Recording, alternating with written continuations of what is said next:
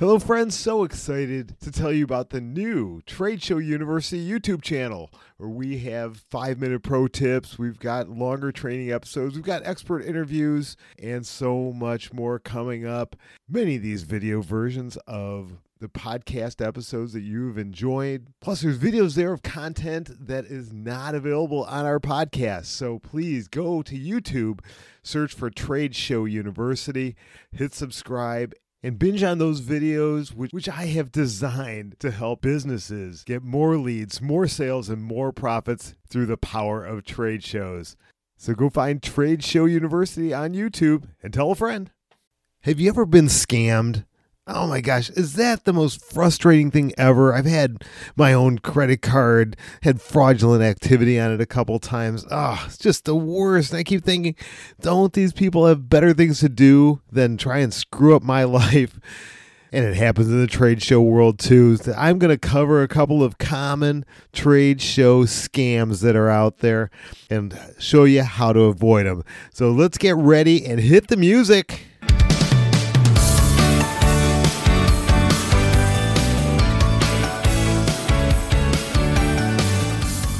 Welcome to Trade Show University. I am your host, Jim Cermak. Man, I'm so glad you are here today because it looks like the trade show world is starting to come alive a little bit. And so hopefully you are seeing the same things and starting to get a little excited about planning for trade shows again. So I've got it today, I've got a quick episode all about avoiding scammers. You know, this has been something that has plagued the trade show and convention industries for years.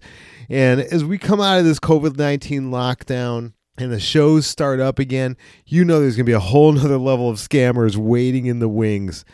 So, what I'm going to do is I'm going to hit a couple of the more prevalent scams that we face as trade show exhibitors. These are going to be for larger, regional, maybe national shows. You're probably you're not going to find too many scams around the local shows, but on the third one you may, and I'll. But you never know. You never know what you're going to be facing. So let's go dive into this. The first scam that I experience often is for hotels. And typically, you know, you have one of these destination shows that's in Las Vegas or some other city, and it's a nationally based show or regional show.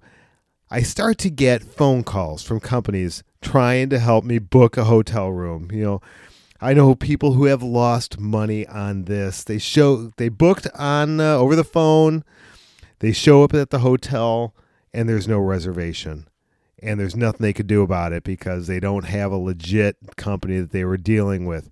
So here's what happens, just so you could be on the lookout for this.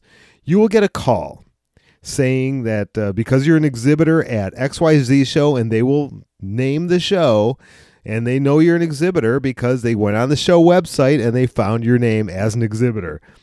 So, because you're exhibitor for XYZ show, they want to help you get your room at the lowest possible rate. We've got some special show deals going on, and they'll try to press you by saying they're almost sold out, something like that. Well, here's the deal if the show has a specific host hotel or a booking company that they use, it will be right on their website. And usually it's also in the exhibitor information. Typically, they're not going to call you. They are not going to call you. So here's what you do ask for their phone number and say, hey, I'm going to call you back. I'm in the middle of something. They will not give you a number, they will pressure you. Oh, we've only got a limited number of rooms. You've got to book now. It's just hang up. Just hang up. Go over to the website for the show or call your show coordinator, your contact for the show, and ask them do you have someone calling the exhibitors offering hotel packages? If it's legit, they'll call back or they'll say, "Oh yeah, here's here's the phone number." You can go on the website, find the phone number. Typically, it's going to be online booking if they have anything at all. So just be wary of someone trying to book you hotel rooms over the phone. The second scam that I get all the time, this is companies trying to sell email lists the vast majority of shows, and I'm talking about probably 98% of shows, at least the bigger shows, do not provide email lists of the attendees or exhibitors. They may provide you a list of attendees and exhibitors, and it might include name, title, company name, address, phone number, everything, but rarely, if ever, will it include the email address.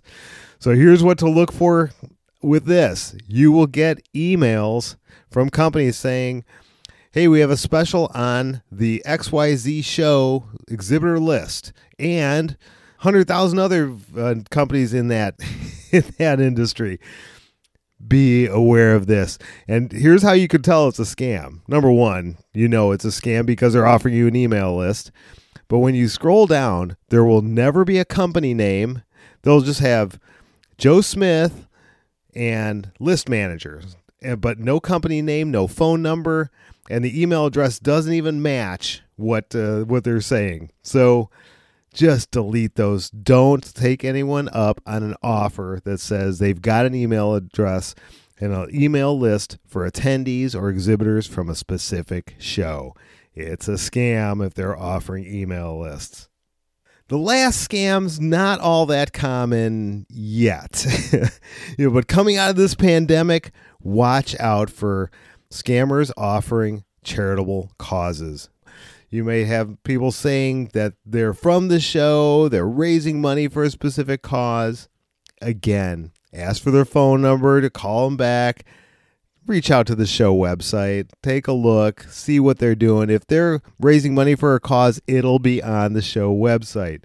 So just do your homework, but don't give out your credit card information. Don't donate anything over the phone especially if it's tied to a show. Now, some of these smaller shows, even you know local or regional shows, you might find this same kind of scam happening.